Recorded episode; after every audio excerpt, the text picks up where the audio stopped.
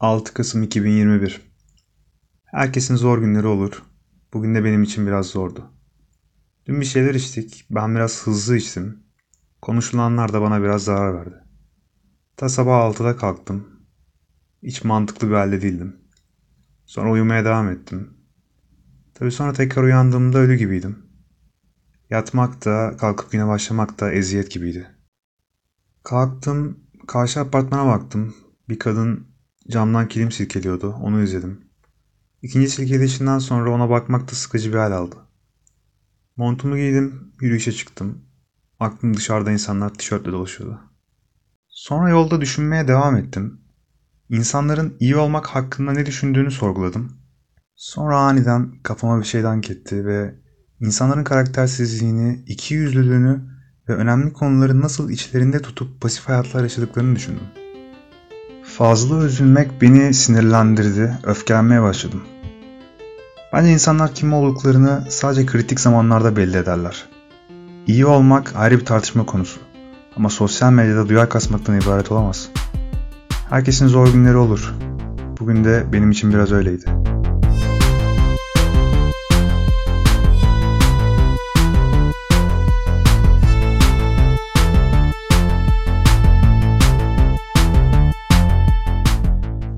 Hani Albert Camus diyor ya kahve mi içsem yoksa kendimi mi assam karar veremiyorum diye.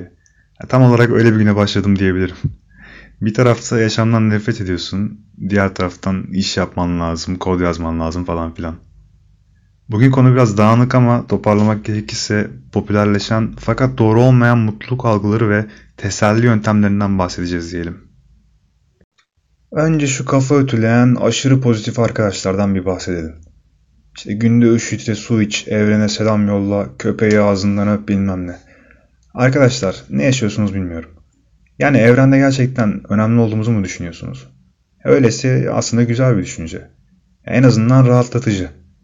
Yani dinleri bir nebze anlayabiliyorum. Fazlasıyla kutsallaştırılmış ve nesiller boyu aktarılmış bir kültür bu din meselesi.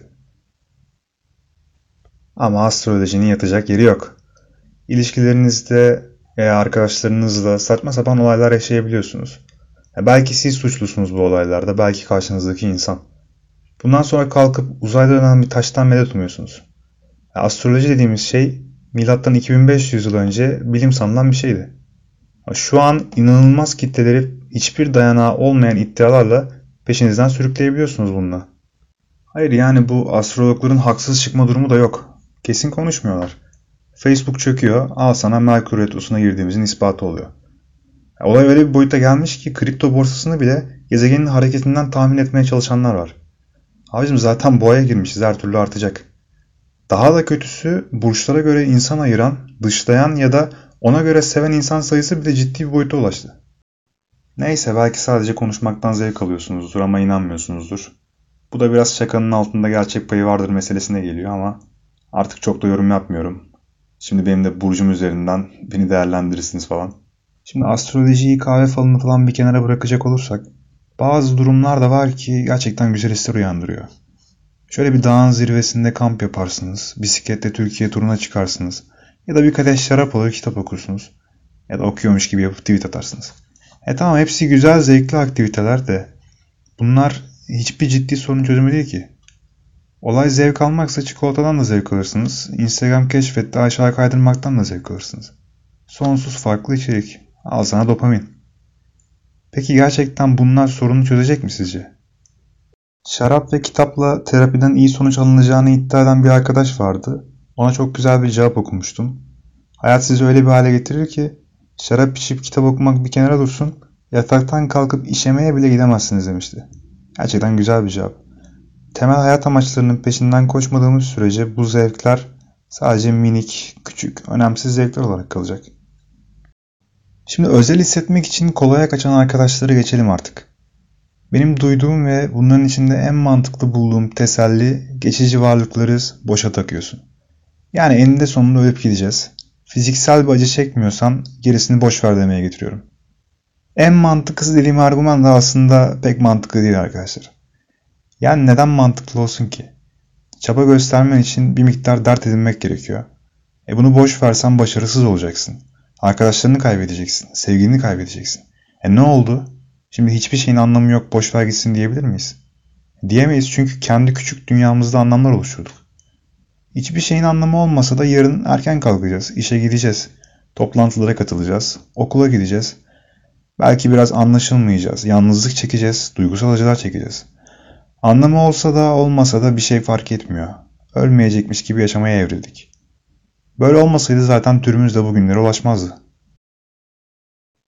Sorunlar var ve her zaman olacak. Hayat maalesef acıların mutluluklardan fazla olduğu bir kavram. Ama bu tarz saçma tesellilerle uğraşmak yerine sorunun kendisiyle uğraşmamız gerektiği apaçık ortada. Bazı sorunları biz çözeriz, bazen zamana bırakmak gerekir. Belki biz şu an ilerleyemiyoruz ama hayat devam ediyor ve bunların hiçbiri evrenin umurunda değil. Özet geçmek gerekirse bu genel geçer hale getirilmeye çalışılan tesellilerin çoğunlukla pek bir işe yarayacağını sanmıyorum. Yani işini kaybetmiş bir insana, eşini kaybetmiş bir insana sabah kalktığında maydanoz ye, günde 3 litre su iç, kendini işine ver, üzülme hayat zaten anlamsız gibi teselliler sununca bir şey elde edemeyiz. Artık bir yerde bunları salmak lazım. Hoşçakalın, kendinize iyi bakın.